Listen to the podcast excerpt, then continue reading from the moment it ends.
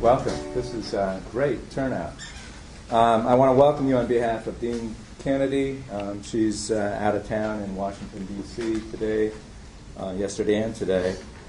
Um, this is really uh, the first in a series of three forums um, that we're doing this fall, uh, all concerned with creating teaching opportunities during critical events, schooling during the immigration debates. Um, and we have four distinguished faculty here with us today. Um, to my immediate right, Dr. Darlene Bruner, who's a professor in leadership development.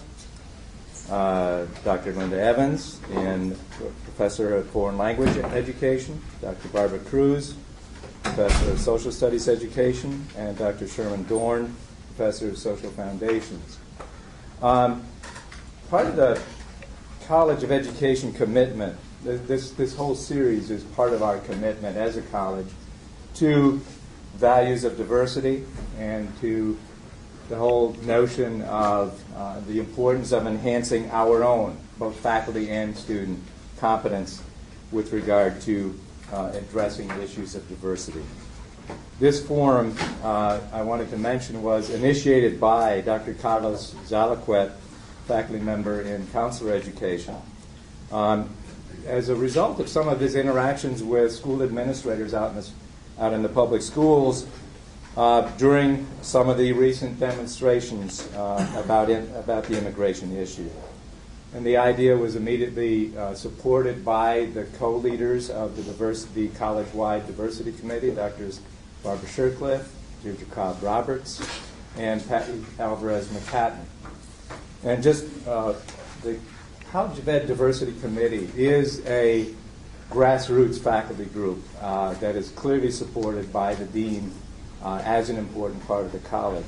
Just wanted to mention two other events that are coming up, being sponsored by the diversity group uh, as well.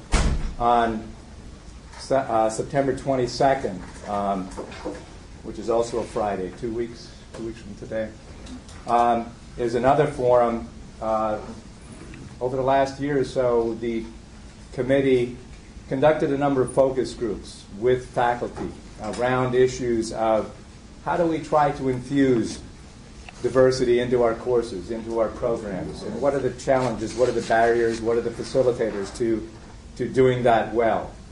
Um, and there's actually some planned focus groups over the probably in the spring that will be done with students, trying to get your voice as well in how you see us doing our job and in terms of infusing diversity into the curriculum. On October 12th is the second annual uh, Successful Latino Latina Student Award and panel discussion. Um, that's in the evening, 6 to 9 p.m. Just uh, one more quick word, and then I'll get out of the way and munch while our faculty are talking. Um, but as I said, this is the first of three forums on this topic. Um, this one is a faculty conversation on creating teaching opportunities from critical events. The second part, uh, forum on this in this series will be October 13th. Uh, uh, what was it? Thank you. October 20th. October 20th, um, which will have a community perspective.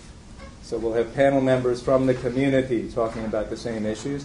And then on December 4th um, will be a forum uh, that will be invited participants from the College of Education, surrounding school districts, community members, and also uh, student, uh, student presenters. There's actually going to be a student essay competition for students writing about uh, critical events. Um, and, and a student or students will be invited to present a short version of their paper at, the, at, the, uh, at that event as well. So this is part of, uh, part of the college commitment to this, and with that, I will really turn it over what, to, the, to the faculty, and they can proceed uh, in, would it be best to start from right here with Darlene and then go that way? Although I'm going to end up talking more about school leadership than Maybe you Want to start at the, yeah. start at the other end. Yeah. But basically, the, the faculty were asked to address, from their own perspective, what are the key issues for schools uh, that are raised by the students and their families' response to immigration laws, what options are available to schools in responding to students and their families, and from your perspective, how might schools choose among these options? And some people might also address what can we do at the faculty, at the university level as well. So it's, it's the focus may go out at the K-12 level, but also at the university level. How can we use critical events uh, to, and use them as teachable moments in our, in our work? Uh, thank you. Good afternoon. It's wonderful to see all of you here. I'm Sherman Dorn. I'm an historian of education and a member of the Social Foundations faculty here at the College of Education. I'd actually thought I wouldn't be setting the stage, so uh, a few impromptu remarks first before um, I talk about what I was intending to.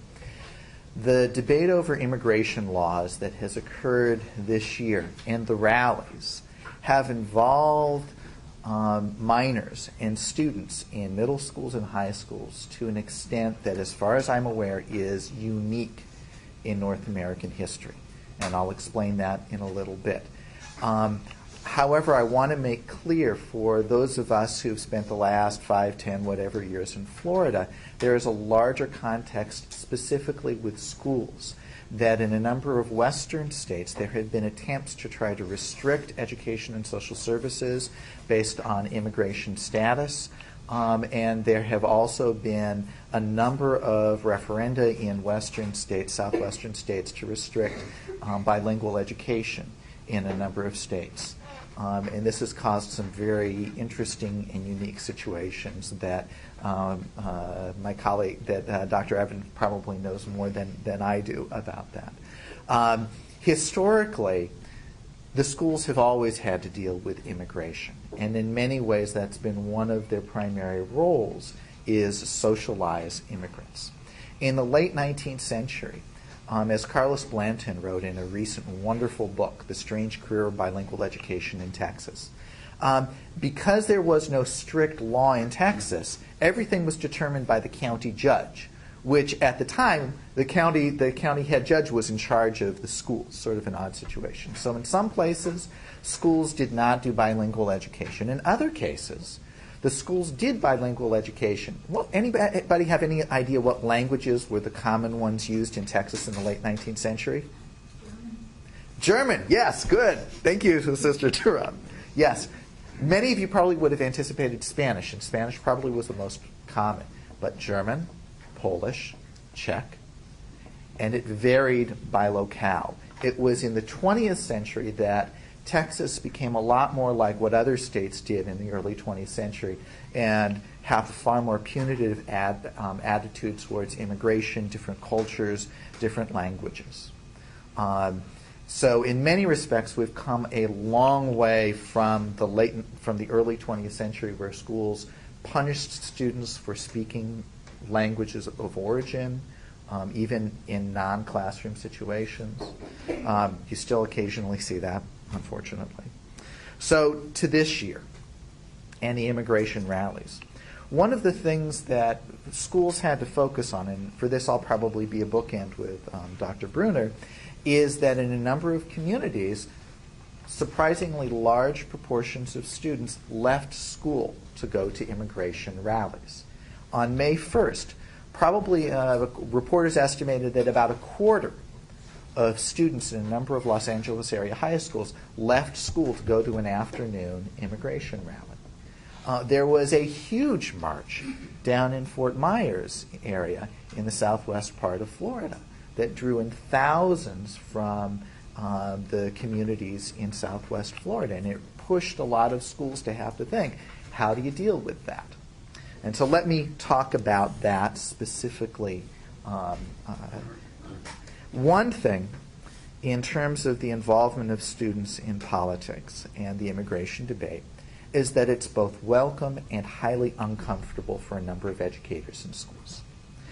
One reason for the discomfort is a tension in institutional roles. On the one hand, we have the democratic goals of education. We're supposed to educate people for citizenship. On the other hand, there's the tendency of schools as institutions to try to control the behavior of youth. So, um, what happens when there are protest rallies that children attend? Well, we worry about their safety. about they're not being in school. We wonder if they should be punished for attending, and most of all, for a lot of administrators in a very high stakes, accountable, accountability focused environment, you think, what will the local talk radio station say about me no matter what I do? The second reason for the discomfort is a general tension between socialization and what youth want to do for themselves. On the one hand, we're supposed to be teaching children to be good citizens as they grow up, but on the other hand, we want them to do what their elders tell them to, and this includes going to school every day. Historically, children are involved in major political events only rarely and at the margins, most frequently as props. So you'll see in advertisements this fall children as part of families and posters, or, or, or sometimes as poster children for various campaigns. The only widespread visible political events in the last 50 years that I know of where students have been major figures have been the protests against the Vietnam War in this country in the late 60s and early 70s, and student protests in France in 1968 and earlier this year. In all of those three cases, the students involved were adults and in college. And there was still a lot of hue and cry over the inappropriate rebelliousness of college students in the 60s and 70s, even though they were adults. As I said earlier, as far as I'm aware, the involvement of teens and youth in the immigration rallies this spring is singular in American history in terms of the involvement of under 18 youth in political events. The only thing I can possibly compare it to is the involvement of adolescents in the Great Awakening, a um, evangelical movement in the early 19th century. That's the only comparison I can possibly draw on, although, you know, I'm, I, I, other historians may have better parallels than I do. The second issue is that if schools do not address the political capacity of children, they risk that all the lessons about civics might be seen as hypocritical. And I suspect that Dr. Cruz has, might have a similar uh, point. In some way, I, would say there's uh, social foundations and sociologists might say there's a parallel between sex education and civics education and the risk of hypocrisy. What do you do in sex education, no matter what your approach? You say, here's some information because we know you're going to need it, and because, well, we sort of figure it's our school, it, it's our job as schools to tell you about this, but don't do it yet.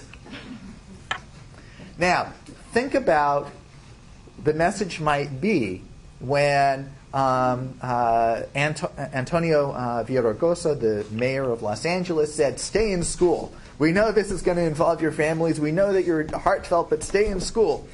And uh, the message might be, well, here's some information about being citizens, because we know you, you are going to need it, and it's our role, but don't do it yet. So you know that's a that that's a serious danger in terms of, of, of things. Um, finally, in terms of uh, key issues, schools should be aware that many of the decisions about attending rallies and political events are not children in isolation that parents have a huge role and families have a huge role.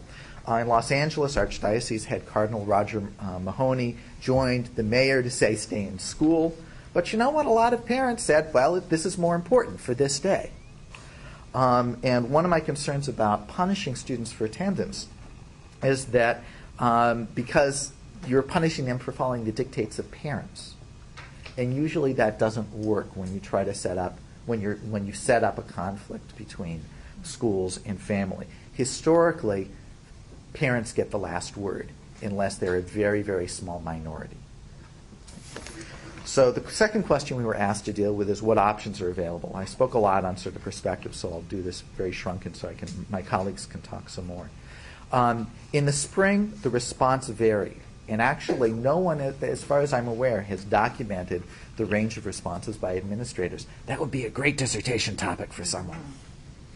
Uh, for example, one report said an Inglewood, California principal locked down classes using the procedures for a nuclear war.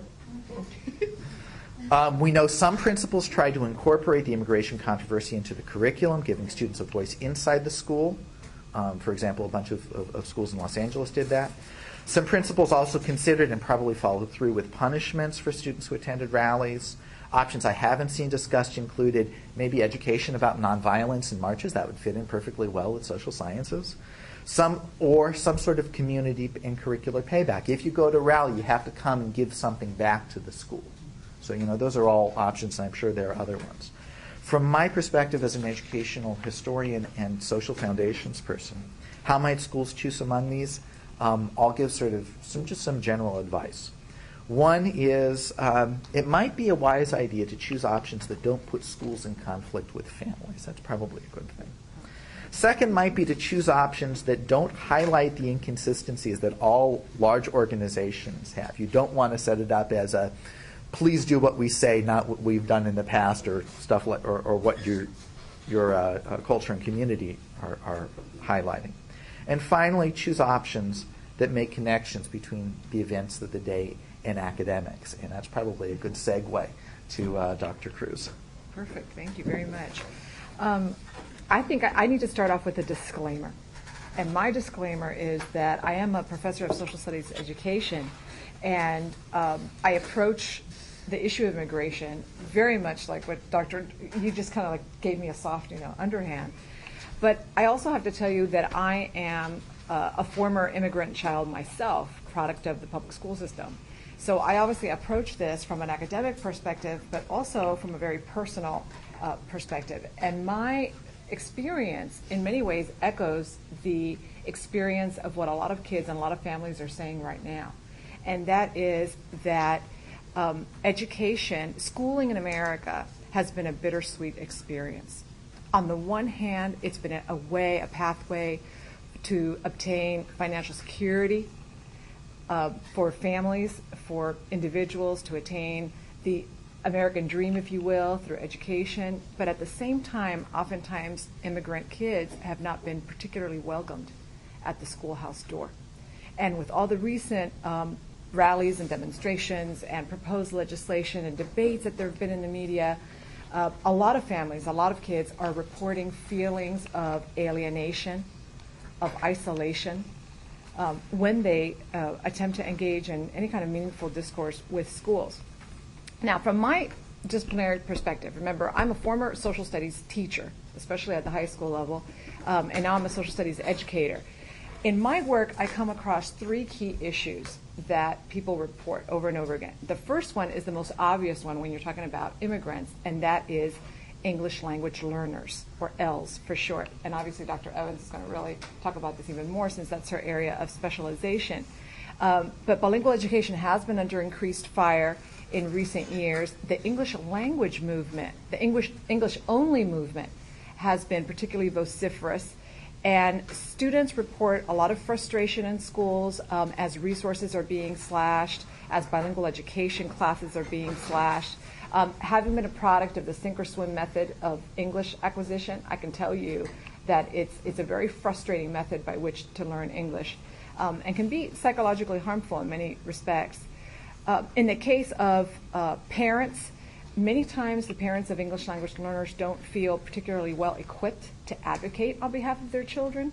Perhaps they don't know their rights. Perhaps they don't know the language themselves, and they can't really go in there and advocate or have a sense of agency you know, for their kids. And of course, then there's the other side of the coin, and that's parents of non-English language learners. And oftentimes they also say, hey, wait a second, our educational resources are being slashed, and the little bit that we do have, I see that you're really putting it into these other kids who are not even here legally. Wait a second, what's going on? And um, I was telling Sherm before we started that uh, this past year, in January of 06, so it was in the middle of the school year, my daughter goes to uh, public elementary school uh, a child came in, literally off the boat. I mean, he had been in the United States for a day or two, and he had come into the United States. He was here legally. Uh, he was a political refugee, but he was in our schools, did not know English, and the teacher uh, was assigning him uh, to a buddy in the class, and this buddy was going to help him to figure out where the boys' room was and the cafeteria and the whatever. Um, and several parents balked at the idea of having their child serve as the instructional buddy because they felt that perhaps instructional time was being taken away from their child. Um, you know, my daughter, of course, stepped right up to the plate. You go, Amanda. And um, she was able to, she, it, it was a phenomenal experience for her, you know, that where she really grew a lot. Teachers, of course, report being overwhelmed, lack of training, lack of resources, lack of time. And we certainly empathize with that situation. There is also the issue of high stakes testing you know, in schools. And I know that um, all of us are very familiar with the controversies associated that with that movement. Basically, the, the premise being that these tests are going to seek to improve school achievement, and here's the kicker part that they're going to hold schools accountable for that achievement. But of course, that's very problematic because lots of times school funding is tied to these test scores, uh, grade promotion is tied to these test scores, uh, graduation is tied to these test scores, and since oftentimes ability tracking is also tied to these test scores, then what you get is a group of segregated school children in, in a school, you know, where they never get to really integrate, mingle, and, you know, have an education alongside the regular kids that are in school. And then the third issue for us um, as social studies educators is discussion of immigration issues. I cannot think of another content area, not math, not science, not language arts, another content area that deals with immigration more directly. In U.S. history, it is impossible to teach U.S. history without talking about immigration. It is impossible to talk about geography without talking about human migration. It is impossible to talk about government and civics without talking about political uh, policy, uh, immigration law, and such. And um, just to bring this to mind, yesterday I just got this, um, the latest issue of Social Education. This is the flagship journal of our National Council for the Social Studies. And sure enough, you open up, and what's a feature article? The immigration reform debate. You know, um, the latest issue of Smithsonian, which is another issue, another journal that we all use um, in social studies teaching, is a wonderful retrospective on the Braceros program. Bracero coming from the word brazo, arm, you know, laborers that came that were brought in from Mexico. Four and a half million people were brought in from Mexico uh, right after World War II.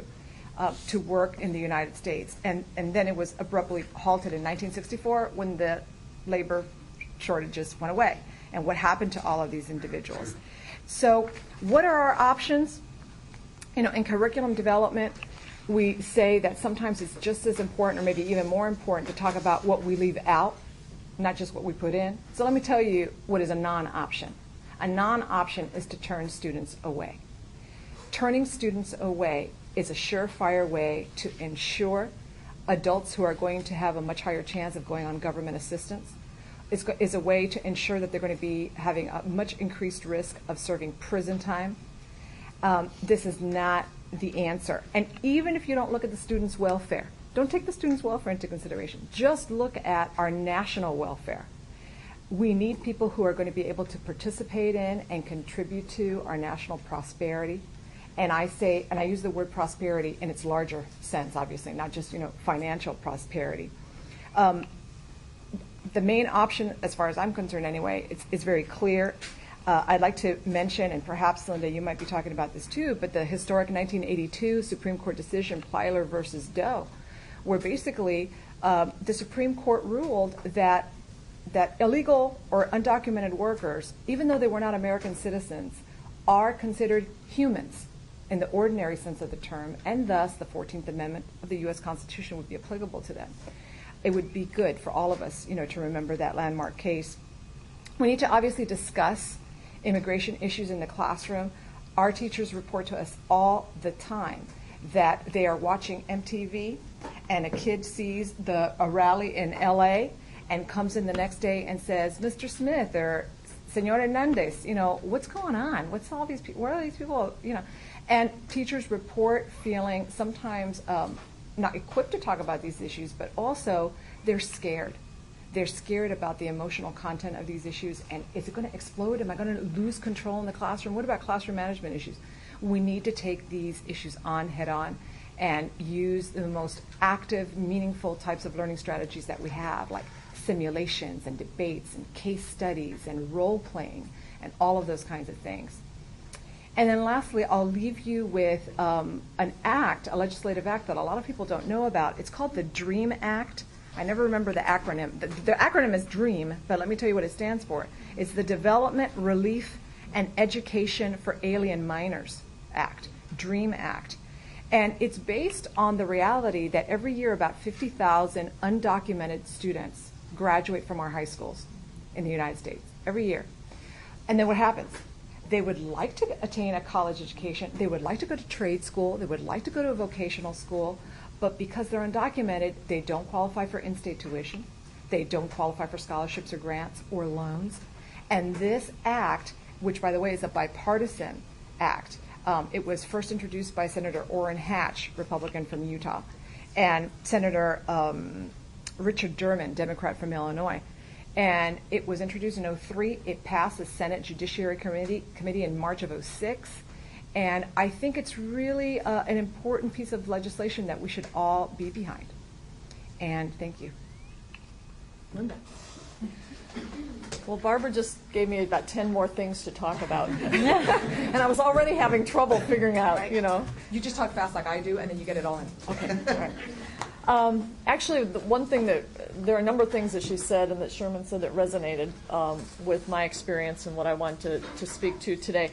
But I guess maybe the, the main one is the head on, you know, uh, approaching these issues head on, not being afraid of them because it's kind of, as I was sitting here putting this all together, I thought, you know, especially from the perspective of a foreign language ed and bilingual ed and English as a second language person, it's kind of like the elephant in the room, you know? Nobody wants to talk about, we all want to make nice, but it's the very kids and the very subject areas that, that I deal with in my discipline that make it not just a nice thing to do, but almost imperative to, to address. And so uh, my first line here was the major issue for schools is not whether to address this issue, but rather how to address it. Um, I think it's it's really critical, and that's been brought out. Uh, my two my, my areas, as has been stated several times, is foreign language ed, bilingual education, and ESOL. And actually, bilingual ed is, is probably my main area of training, and so the, the ESOL and the foreign language kind of come come from that. Um, and I have lots of ideas about what programming ought to look like in schools in terms of uh, language use, language teaching, um, but that's for a, a whole other lecture. Um, one of the things that, uh, as I was sitting and thinking about this, I thought, well, okay, so i I'm sitting here saying this has to be addressed, all right? So, what would be the issues around this? Well, I think that it's really important for schools to consider their population. Who are the kids in their schools? And the schools across, if you just take Hillsborough County, vary dramatically. I mean, you have schools that have 80% Latino students not simply from Mexico, but from a lot of different um, backgrounds. You have other schools that have 10% or 15%. And so the schools that, just within our district, really vary dramatically. And I think that schools need to be responsive to that. And so the immigration debate will appear in those schools in a different form depending on who their students are. Um, what classes, what subject areas, what, what grade levels in foreign language ed, um, you're looking mostly at secondary. And so secondary is constructed with, with uh, separate classes for different subject areas. And so you're, you're looking at a different type of coordination and, and uh, you're looking at um, subject areas like social studies and like literature and like uh, English and like ESOL and, and that sort of thing. And so, you know, how are schools going to address this issue within the subject areas? Because one social studies class focuses on one thing and another focuses on another um, and, and, literature, and then across inter, in an interdisciplinary way, which I think is abs- actually, you know, it's my bias in education that we divide things up into little segments too much when learning really happens in a cross-disciplinary fashion. And then what about the community that is served by the school, um, or you know, that surrounds the school? What are their wishes? What are their beliefs? What what would they benefit from, and what can they add to the conversation? So, you know, my key issue would be student population. You have to know who's in your school and, and what the needs and desires are. Now, I started thinking about okay, so you've got foreign language classes at the secondary level. Ideally, students go into these classes and they learn a language and they learn about the culture, the target culture. I say ideally because every semester I have my students write a little autobiography about their language learning experiences, and maybe 10% say, Yeah, I really learned Spanish in high school. You know, I really can use it and then the rest have different experiences. And so I think we need to think about what is the purpose of our foreign language classes? Is it really to teach facility in the language and, and, to, and to address cultural issues? The immigration debate brings us an unbelievably rich opportunity to do that. We could actually have our students in our foreign language classes talking about real things, not just conjugating verbs. Um, that would be, you know, a big step forward. Now, I'm being a little facetious because, of course, the students who graduate from our program do much more than have their students conjugate verbs. But you know, even in beginning level classes, if you were to actually take a content based focus to, to the instruction, what you would find is you would have students, even at beginning levels, talking about real issues. And those real issues would plug into the cultures that they're studying, which would naturally plug into some of the social studies, historical kinds of, of things going on in schools that they're learning in their other classes. So I think it's, it's really a rich opportunity at the secondary level in the foreign language classes. As I said, there are some foreign language classes at the elementary school, but, but typically it's secondary. The other hat that I wear is really working with um, students here in how to teach students in their, in their schools as they, as mainstream teachers, teaching children in their classes who don't speak English, and so, so ESOL is the other area. And I think that the issues there are really quite, quite different when you're talking about immigration issues. Um, you have children in your classes from all different immigration backgrounds and experiences. Uh, you have the ones who were born and raised here and just you know the, and they spoke Spanish or or whatever Korean at home and then they come to school and they're learning English. So they're American citizens. They were born and raised here.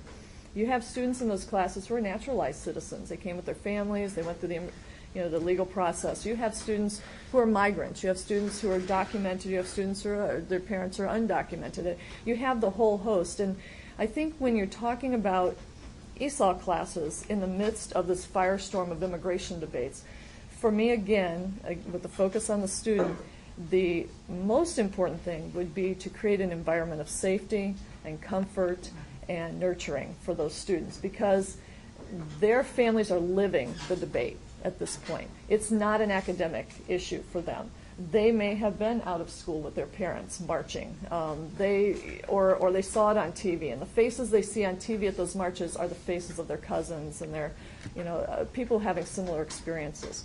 And so I think we're talking about very different kinds of issues, and so we would approach those issues somewhat differently um, in ESOL classes than we would in foreign language classes. What are some of the options that I see? Well again, the first thing I thought of was, well, what is our philosophical orientation going to be? Is it going to be, we'll address these issues as they come up? You know, the, if, if it comes up in my class, then I'll deal with it. Um, or is the teacher going to be proactive and say, okay, it exists, the elephant in the room. Let's deal with it. Let's let's grab it and make it work for us so we can talk about real things and get real cultural insights. Well, you know, I'm in favor of the second one. Obviously, that's just tends to be my nature. Um, John Dewey said, conflict is the gadfly of thought. It stirs us to observation and memory. It instigates to invention. And I believe that. You know, I look at these debates as opportunities for people to get to know one another, for us to get to know our students, and for us as teachers and teachers in schools to deal with their own issues around around the immigration debate. We all have opinions. We all have experiences. And when, when Barbara talked about the fact that she, you know, was an immigrant child, that's very salient in a teacher. Whatever your experiences are, you carry them into the classroom. They don't go away.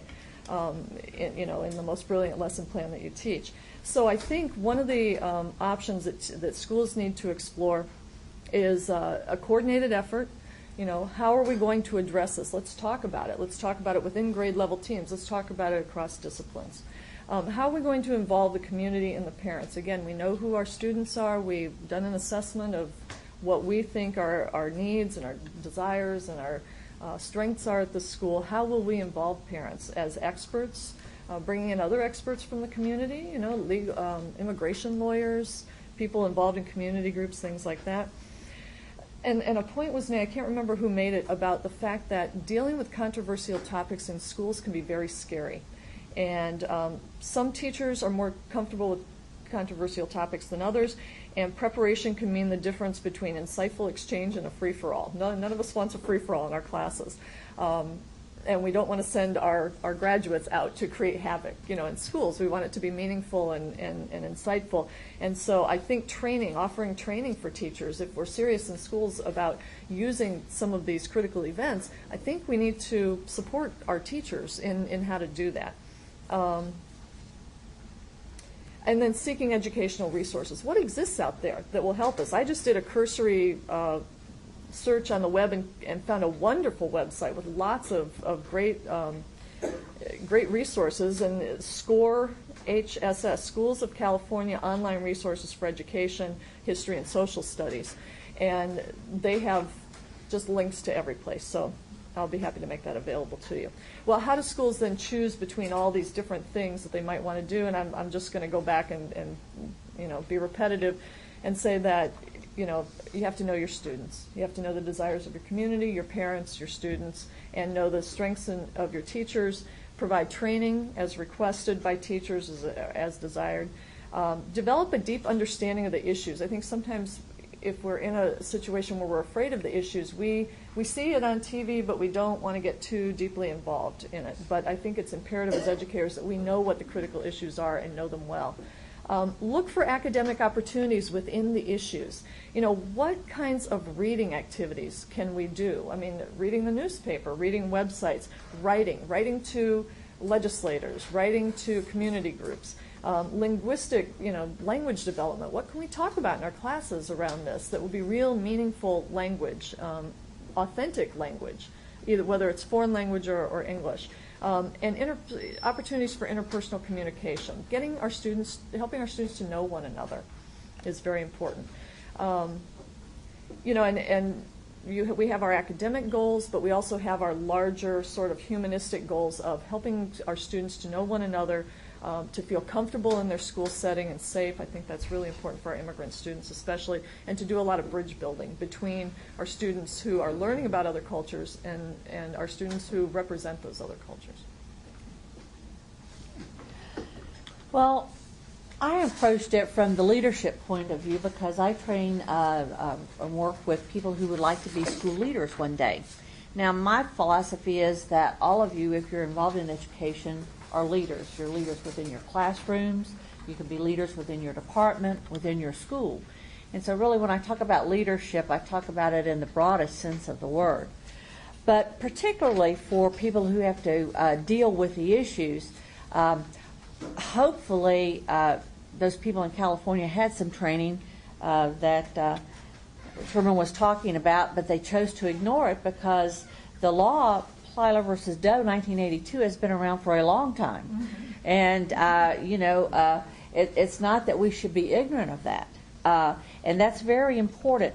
Uh, because districts cannot classify undocumented or other immigrant students on the basis of their immigration status as non residents under state uh, attendance.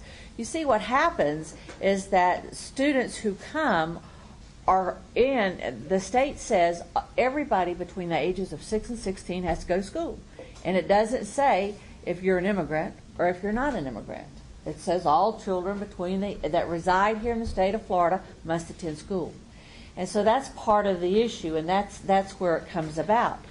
And of course, um, it, it's very important that we understand that you can't make list of students who are immigrants. You can't refer uh, about it in records about their status, whether they're legal or illegal. None of that can be documented on students. And yet, I think in some instances, when we get the community problems, uh, uh, immigrants who've come in illegally are then afraid at times to send their children to school for fear they'll be found out. So it, it really goes not only within the school walls, but it's outside of the school walls. And so here you have them maybe withholding their children from attending school, and then the attendance officer sees them, and the next thing you know, you know, they're being told they need to put their kids in school. So, you know, we kind of created some of our problems ourselves, I think, with that. But really, no student uh, can uh, be denied services under any state or locally funded programs, regardless of their status. And that's important. To piggyback on uh, what um, Dr. Evans said about the knowledge, there, you know, I think part of the reason that as administrators or as teachers that we don't want to address the issue is that we have life in the bubble. You know, we have life in the bubble here at the university. We're just all evolved in our little world of education, and the curriculum that we're responsible for teaching, and the accountability. And it's easy just to pull ourselves within that shell and not address it. And yet, as educators, we need to be the very example, regardless of where we work uh, with, with students and young people in the community, of being good citizens, being informed citizens about these issues. And so I thought, well, how much do I know? So I thought, I'll just go on the internet and search like Dr. Evans did. And I found that 80%, t- talking about both sides. Now, you have to understand, if I would teach this to my students, and we do talk about it, I would teach them to remain neutral. You, you don't want to, as a teacher, lead a discussion and get entangled with that pro or con, I don't think personally. So, and, and I think that's where teachers get afraid. And so you have to present both sides of an issue if you really want students to debate and let them come to their own choices. And you have to ask good questions, but you have to have that knowledge before you can ask those good questions. And so, look, there's a lot of polls out. What is it that people think? Well, 80% of the people polled in December of 2005 by ABC said the government's not doing enough to keep illegal immigrants out uh, from coming to the United States. Well, that really isn't a surprise to us, is it? But what does that mean? You know, uh, and how does that look? And what are they doing? And those are the kinds of conversations that we need to be having. They talked about there's 11 million documented immigrants in the United States, or about almost 4% of our population in the United States is un- undocumented. And that an average of seven to 800,000 uh, arrive annually, with about one sixth of that population being uh, children under the age of 18. And Florida ranks third behind Florida, uh, California and Texas as far as undocumented immigrants. And you know, it's not just Hispanics or Latinos who have been out. It's also uh, a few years back we had Haitian refugees uh, you know, and Cuban refugees who came to our country and were coming in from uh, for different reasons. So it's it's really a lot more than that. And about I read the statistics: sixty-five thousand uh, immigrants without legal status graduate from U.S. high schools each year. That's that's a lot of students who uh, don't have access to education beyond. That's why the DREAM Act is very important. There are a few states, however, that will allow them in school tuition so that at least makes it a little bit more affordable. Uh, but not all states do that, which is why they're trying to get a federal act passed. Um, what are the real issues and why are people upset? Uh, and part of it is access to benefits and the cost to taxpayers. And that's originally how the suit in Texas, Plyler versus Doe, came about, was because of the impact it had on schools uh, and taxation and so forth. And so we really have to be attuned to what the larger community is. And so what do we have to do to do that? Well, you know, there's always a choice. We could do nothing. That is a choice. I would hope that we would not do that. Um, I think we have to be proactive as educators in working with all students uh, within our school population to better meet their needs, regardless. Uh, that we have to be avail- uh, aware of available services to students so that we can help students and their families. Uh, the first school where I was principal was 98% Hispanic and 98% free and reduced lunch. And I had to be really good. I mean, we had GED offerings at our school. I had, you know, nurses come to the school because they were afraid to go uh, down to the uh, and get services for their children, and their children were sick. And so you learn to, uh, when you're in that situation, reach out to the community because the schools, we're only one little microcosm within a community. And there are lots of resources out there that are available for us, and we need to, to be aware of it and, and get services for the students. Um, in Title I, if you're a Title I school, uh, a lot of districts have uh, migrant advocates that help the families if you work in a school like that, you need to understand what services are available so that if the student's not getting them, you know to go and ask. Because so often, if the teacher doesn't know and doesn't talk to somebody about it, then the student doesn't get the service they need. Um, and, and that should never happen nowadays. Um, we need to invite speakers uh, to talk to our students. Uh, a diversity panel uh, made up of different uh, people and let them talk about their different cultures and let students uh, learn about each other uh, and attend informational meetings to keep informed um, about the issues and concerns and potential problems. Um, and, and I think as school personnel, regardless of where you work, we have to be ethical in our treatment of all students. You know, we have to understand what ethical decision making means. If I make the decision not to do something, I've made that decision, and it's going to affect students. And so, what we have to look at is to reach back and look at the overall good for what we need to do for students. So, what can we do in, in schools? I think in my um, discipline, uh, we have to be sure that uh, people coming out of our program understand the laws and the requirements, that understand what eth- ethical decision making really means.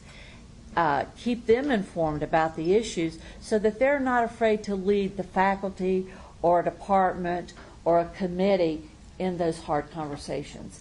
And to en- encourage uh, and invite that dialogue. Because I think as we have dialogue, there's more understanding created, and in a sense, then it will ripple out from uh, the administrators to the teachers to the students to the community. Uh, and I think that really is important. And, and I have to say, I'm probably older than anybody in this room. And I can remember when we integrated schools. And one of the things that we did that was really very good at the time, and too bad we haven't kept it up, we had a lot of meetings in our districts between uh, African American teachers and white teachers, between parent groups of both, and we talked about our feelings, and we had people that helped us with this. Our feelings, how would our children feel? What could we do? How would the teacher feel who was, uh, because the minority teachers were being transferred out of their schools uh, in our district uh, to all new schools. How would they feel? What could we do? We, we and we prepared for it for a year, so it really went very smoothly because of that preparation. I don't think I've seen anything like that since we faced the immigrant crisis um, in the last uh, 25 years. So I, I think we need to do more, and that needs to come from us.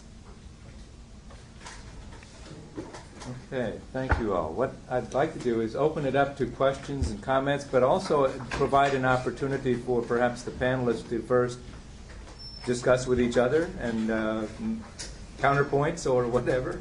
Yeah, there's actually one thing is is um, I had made a statement earlier that I think Professor Cruz needs to make a correction on me about because I saw a, a, a, brief handwritten note there about uh, uh, I had said that as far as I was aware in terms of national political events, this is unique in terms of children being involved, and I had said, but you know, I was trying to think of that, and I have a, a sneaking suspicion that I'm wrong in that. So, um, one of the joys about being a faculty member is I can be really happy if I can go home having learned something. So you see, so I wrote this sneaky little note to myself, you know, to just send him an email later, right? but no, so he's bringing it up. I, the only other one that I can think of is the 1968 Chicano student walkout in the Watts area, Yes. LA area of, of Southern California. Dr. Shircliffe, did you want to react to that? I just, I, you know, I just remember something um, about that, and it was at the senior high school level. Uh, a lot of the students were complaining that the schools that they attended were underfunded, that they didn't have textbooks, that the teachers, you know, weren't qualified. Um, it was a prison kind of lockdown mentality at the schools, and they did. Um, they refused to attend class, and they walked out. And I think it, I want to say it lasted for close to a week or so, and um, it became part. It became more popularized. I'd say about last year when Edward J. Edward James Olmos, the actor director, directed a uh, a movie, uh, an HBO movie on this particular event. I have not seen it, but I remember seeing the advert of it. So anyway, that's the only one, other one that I can think of.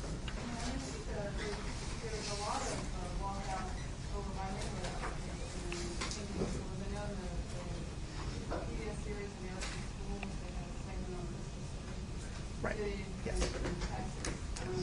But also, I can some research um, that I did on desegregation in Canada, there was a lot of student walkouts when um, it looked like the desegregation plans were going to be, were going to mean the closing of historically black schools. And a lot of high school students and students in New York high schools marched on the school board and participated in rallies downtown um, during uh, those days.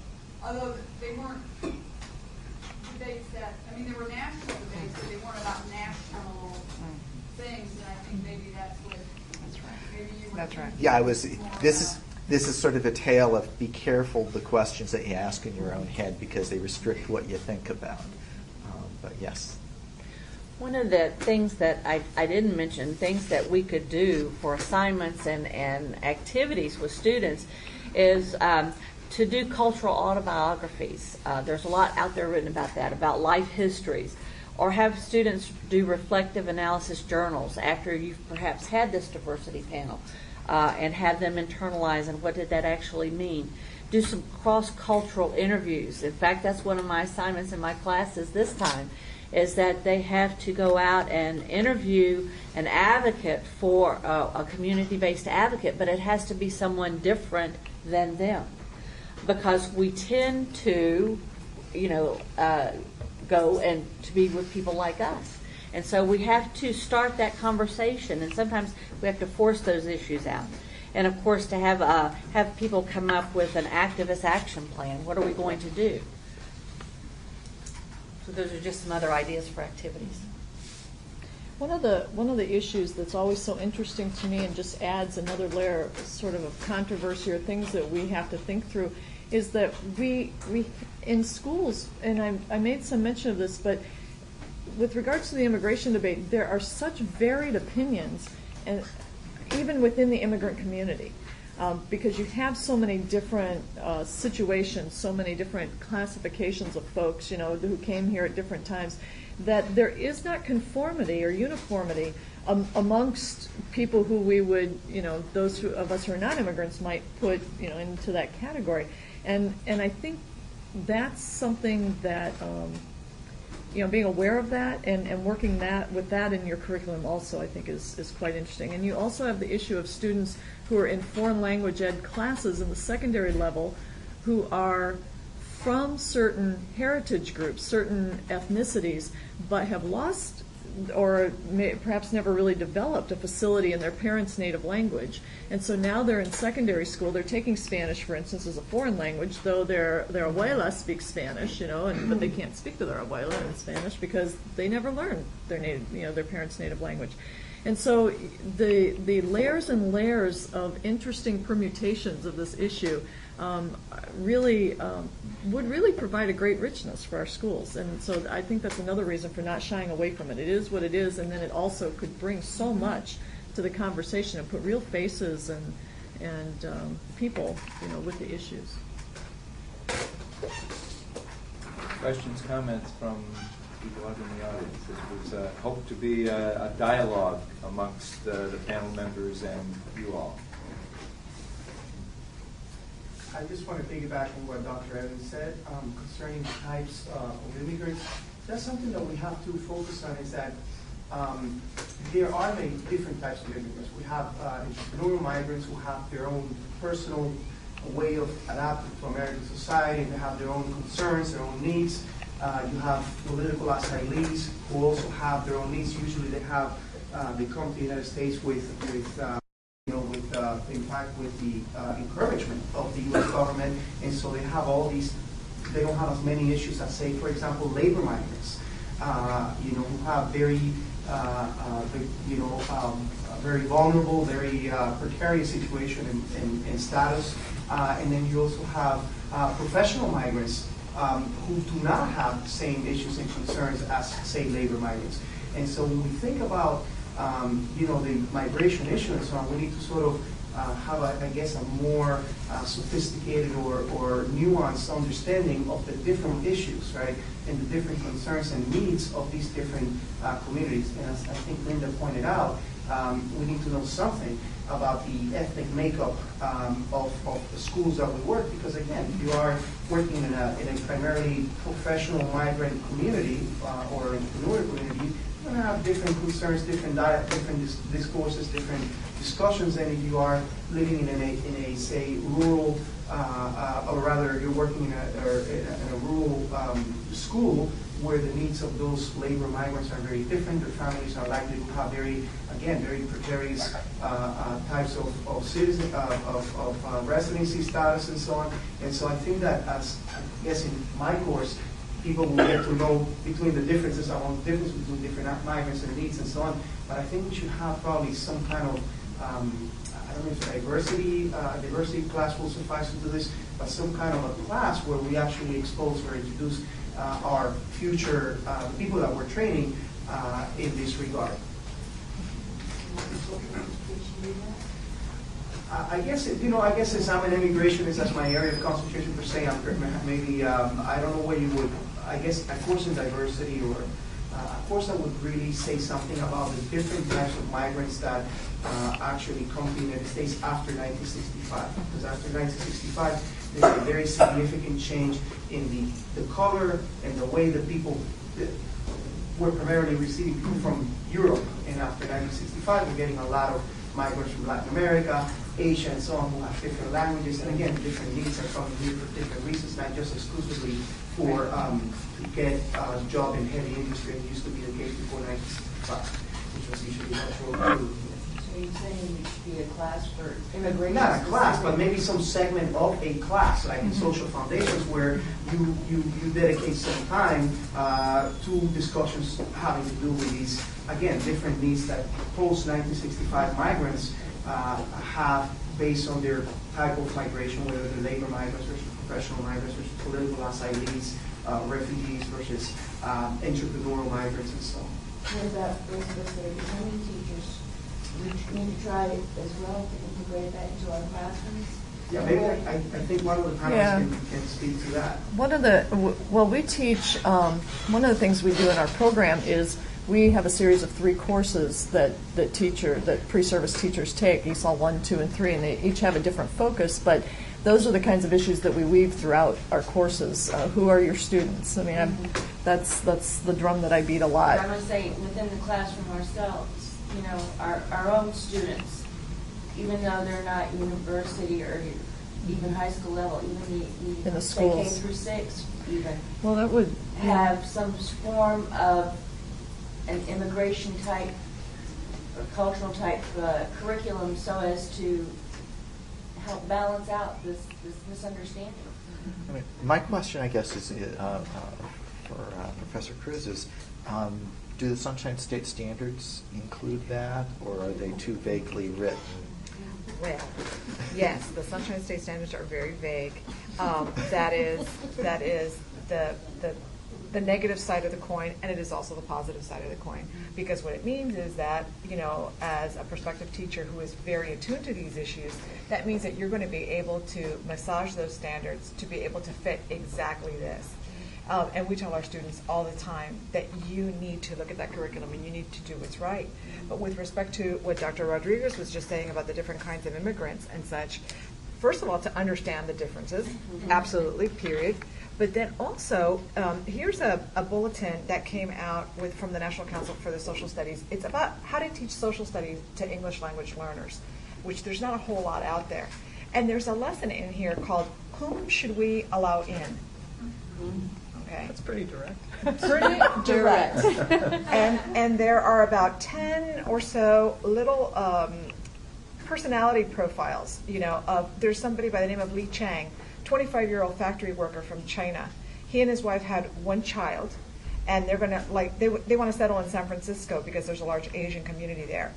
Compare that person to Chandra Patel, a 42 year old physician from India, internationally well known cardiologist.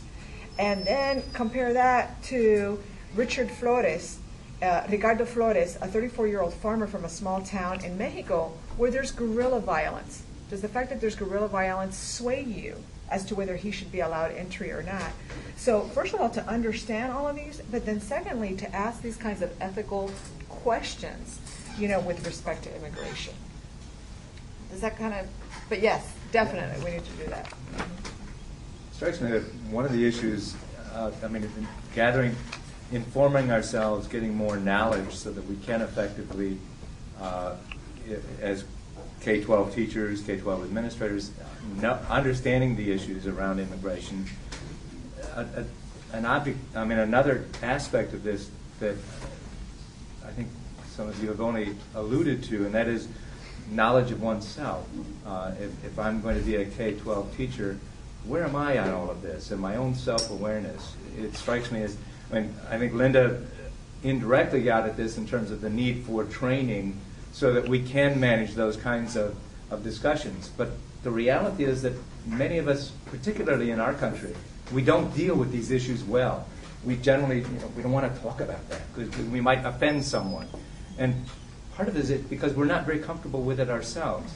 And so figuring out ways to not only gain knowledge about the issues of immigration, but also knowledge about ourselves and where we stand on these issues so that we can help students grow and perhaps while we help our students grow, we, we ourselves might do some growing around some of these issues as well. Sorry, is it possible that some of us need to develop a desire to do so? You know what I'm saying? Well, I, Some of, uh, some of the, some of the teachers I have come across in my limited learning experience in the, in the educational field, um, don't seem to, I mean, yes, they're aware that they need to do it, but they don't seem to have the desire to do it and to participate with their students in learning cultural differences and, learning issues dealing with.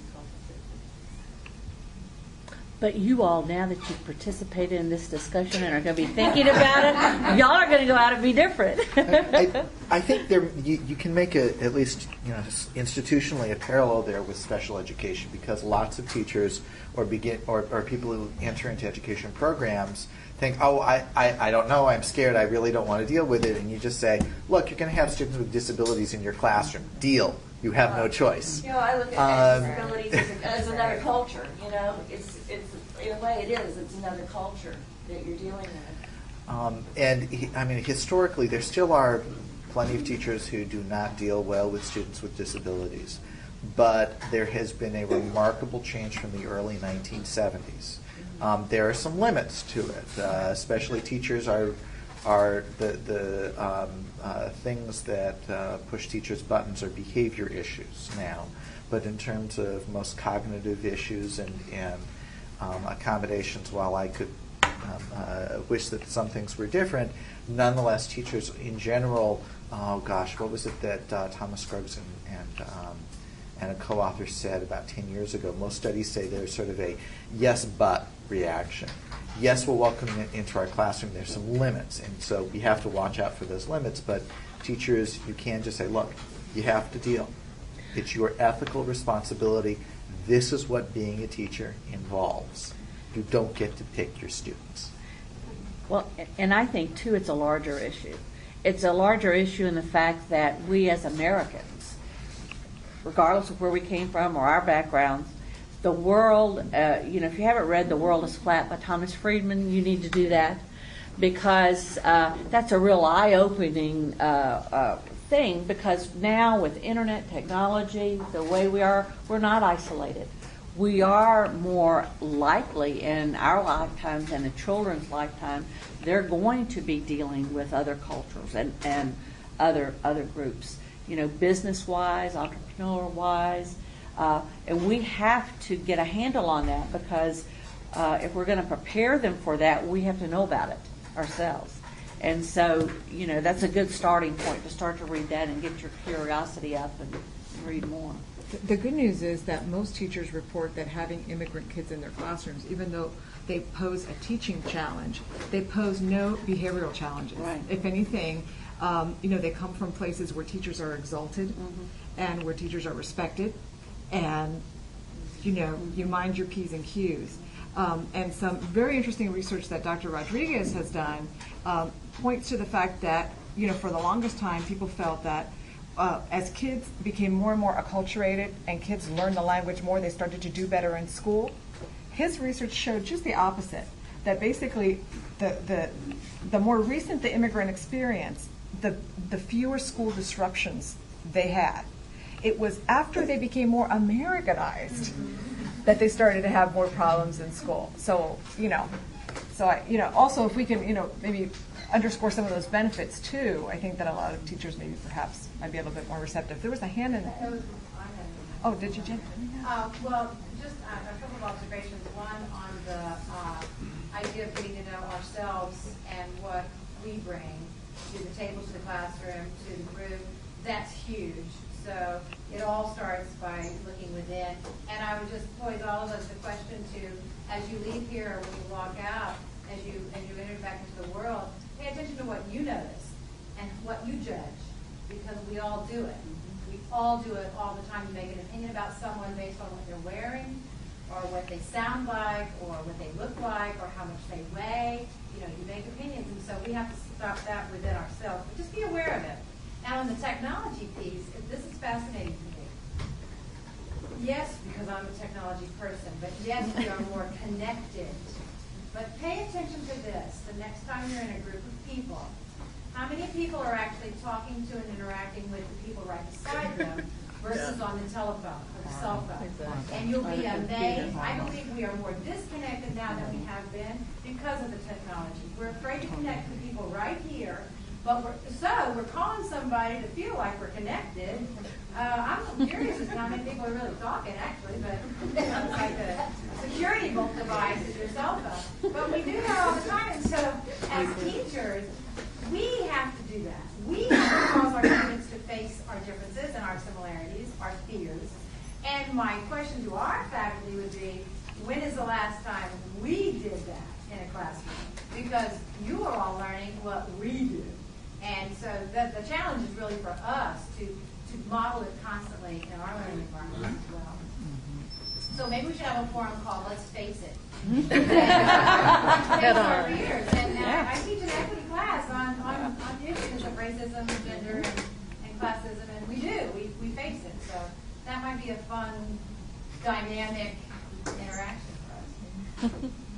You know, I'd like, so there was some comment that made me think that um, I, I hear my students, I hear people in general say, well, I'm not really into politics. You know, I don't really like, I don't care for politics. And I have to admit, I'm getting pretty weary from all the ads myself right now. But, but I think as teachers, political awareness really isn't an option because I, I talk to my students a lot about the fact that the students who cross your threshold, the ones who come from other places, are a direct result of whatever's going on in the world.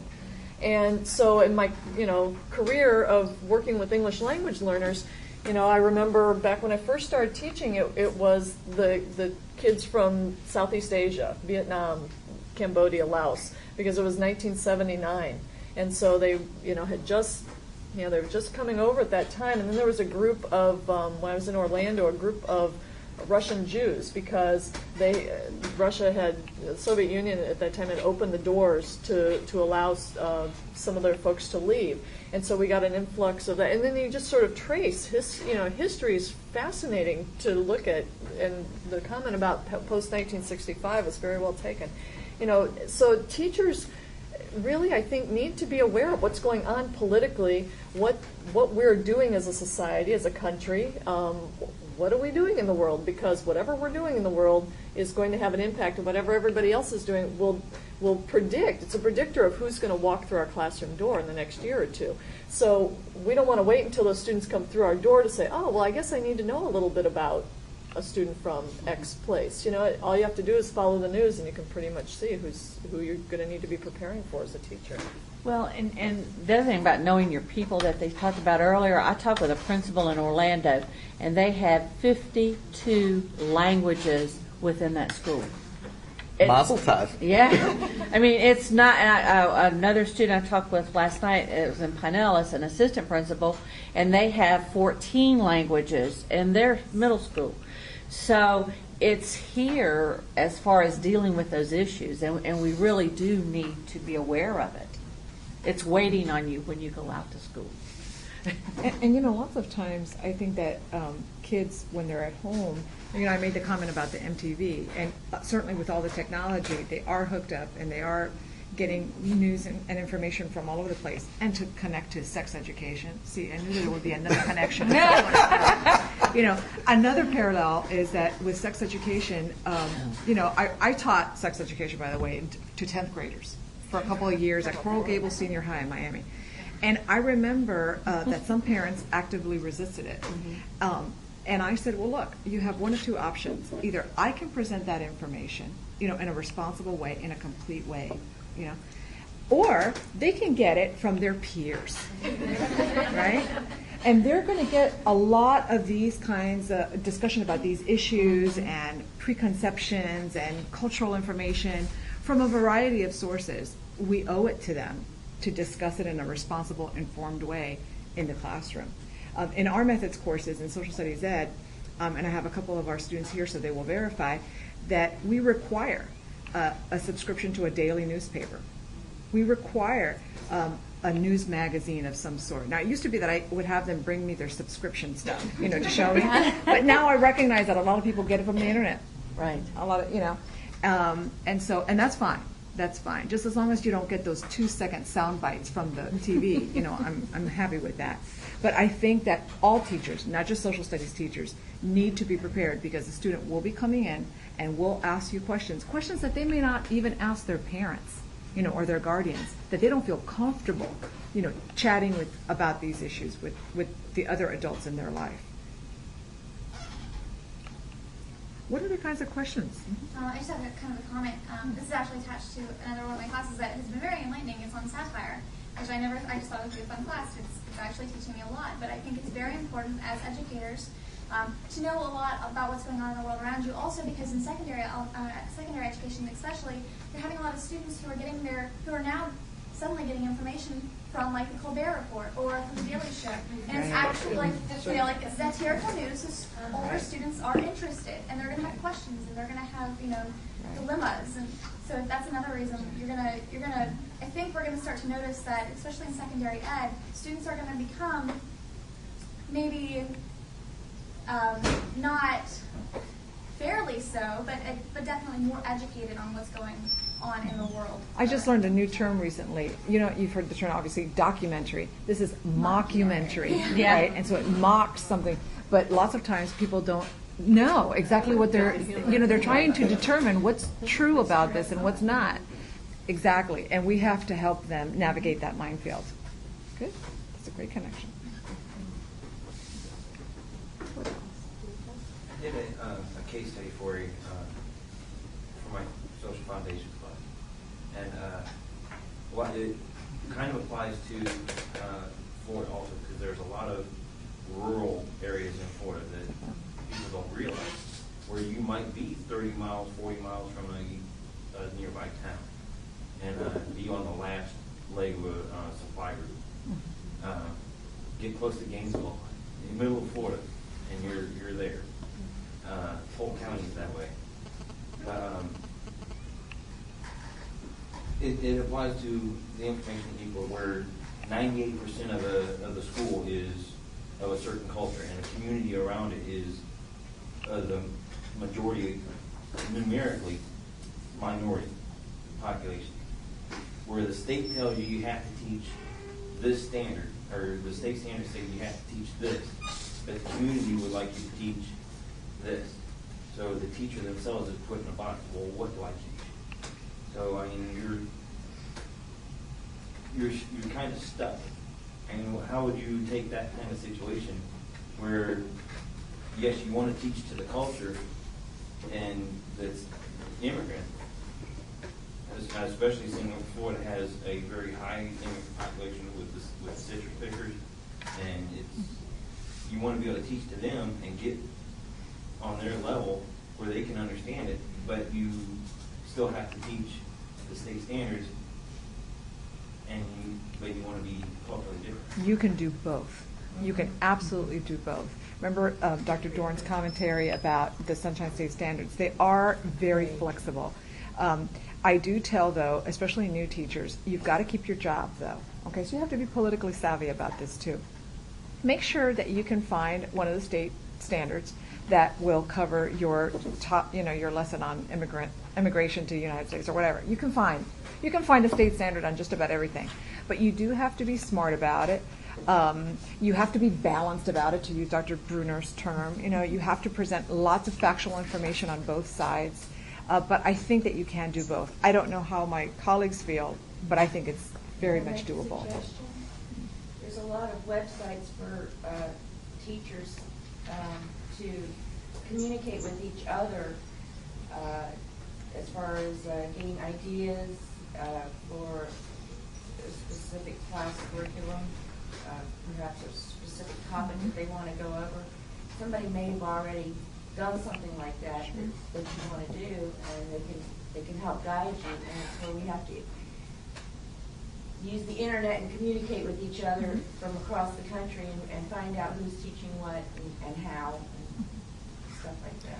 Yeah, I think also um, you can take advantage of interdisciplinary teaching because you have certain, yeah, within every subject area, you have certain standards that have to be met, but you can write, you know, within a social studies lesson. You can have students reading. You can have them, um, you, you can meet language arts standards within a lot of the different content areas. And so being creative in the way that you look at those standards, um, I think is, is important. And also, um, you know, taking, knowing your students well so that you can see what they bring into the learning environment. Luis Moll does, has done a lot of work in, in an area of what he calls funds of knowledge. You know, what do students know? What do they live? What are their lived experiences? And then what do, what do my standards say here that I need to be looking at? Well, very often you'll see quite a lot of overlap. It takes some creativity. It takes getting out of the teacher's guides in, in those beautiful textbooks that they give us.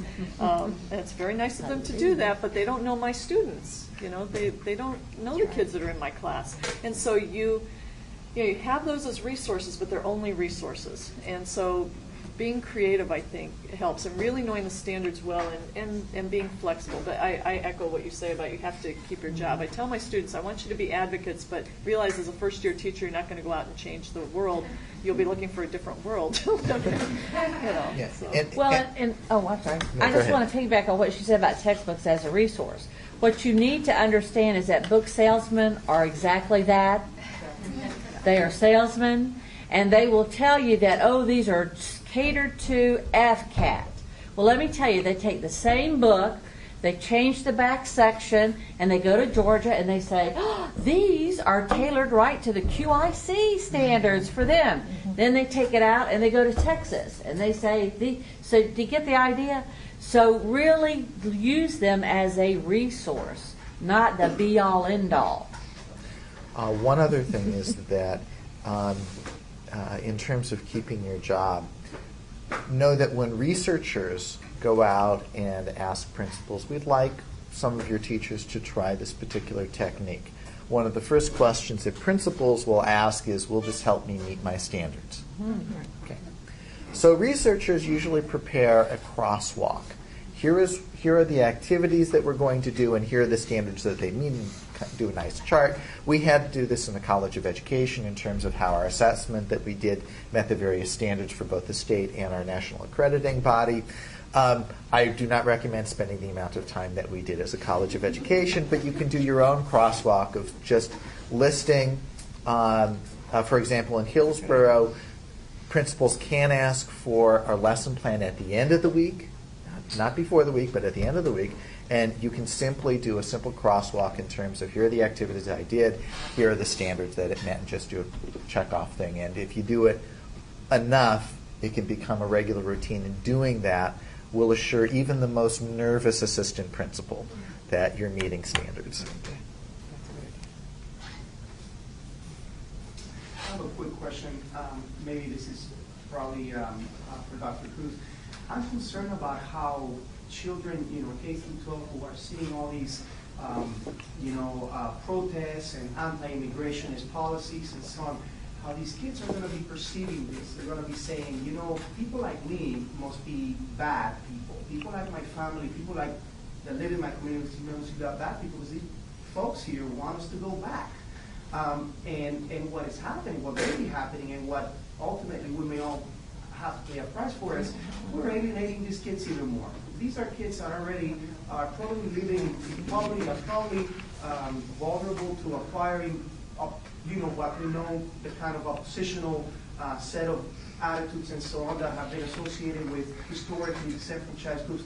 These are kids that are on the margins of being alienated, pushed away, uh, and so on. What can we do, all right, uh, uh, as teachers, probably in social studies and so on, to A, uh, provide a more dispassionate, balanced view of thing, you know, why these things occur. And two, to tell them, you know, listen, we, the country doesn't hate you. Um, you know, we want you. We want you to be a productive citizen. We don't want to send you back. How can we do that? Uh, I, I don't know if you see where I'm going with this. Yeah. Yeah, I'm very concerned actually about the alienation and this frustration that a lot of the uh, immigrant children are reporting in the schools. I was at a middle school recently, uh, I won't mention which, um, where I did a, a presentation and af at the end, and I had a bunch of junk with me, and the, um, the teacher said, uh, would anyone like to help Dr. Cruz to her car with her materials? And a couple of young women raised their hands, and they happened to be Latina, and it, you know it was it was a concerted effort on their part. I thought I was going to get home quickly. Well, I was in the parking lot, you know, for like an hour and a half. Um, but in large part, they were telling me about the feelings that they were feeling, and they felt like um, I was an adult who was going to be sympathetic and who was going to listen to them. And you know, and I did obviously. And uh, later on, I talked to the school administration and to the teachers but I am very concerned about this. Uh, at this point, they were maybe mm, in seventh grade or so, uh, but they're only there, as Dr. Bruner said, legally until age 16. You know, what's going to happen to them? There was, uh, if anyone has ever read any of the work by Linda Chavez, uh, despite the name, she is a pro English only person. Okay, she believes that uh, immigrants need to, as quickly as possible, drop their home culture and their home language and become as Americanized as quickly as possible. And she came to the university a few years back, um, and they set up a debate. And I debated her. It was a lot of fun. and it was a smackdown. but, um, you know, I, she she's one of these kind of folks that would say, yeah, but Barbara, you attended uh, an immersion and a, a, sink or swim method of language instruction, and you seem to do fine. Well, and I would say, you know, maybe I'm an anomaly, perhaps. You know, not perhaps I am. I'm an anomaly. Uh, perhaps I had a different kind of family situation. Perhaps uh, there was a teacher who mediated. And then to get back to your question, I think that as educators, I think that as K through 12 teachers, we have to mediate all of that stuff that's happening out in the world and that they're hearing or that they're seeing or that they're, you know, getting on the school bus home. Um, and we need to help them process that and understand that and just keep sending these messages over and over again. And when at all possible, valuing diversity in our classrooms. And I think that to do it in a discreet way, you know, head on, say it. You know, I love this gentleman in the back with his t-shirt. You got to stand up. You got to model for us. You got to model. Look at that. make Sure. Look at that. Okay. so that is a head-on, obvious, discreet way, the discreet method. But also, we need to talk about infusion methods. You know, and slowly but surely, kind of weasel in and make comments and drop hints and things like that, so that it's reinforced on a daily basis, not just you know during Cinco de Mayo when you wrap up a taco and say, okay, we did diversity. Sorry, Dr. Walker. Yeah. I'm sitting here and I'm listening to the conversation, and I was just sharing that uh, when I heard your comment. Uh, as an African American uh, who went through and lived through the 60s, mm-hmm. the conversation is the same. Mm-hmm. Exactly. It's no different uh, to talk about how did you feel comfortable in certain situations. Uh, I think we, we assume that a comfort level is existing, but I think as, as Sherm talked about the, the history, history is repeating itself, mm-hmm. the subjects have changed. Mm-hmm. But it's the same kind of topics, the same kind of conversation, the same pieces as we talk about immersion.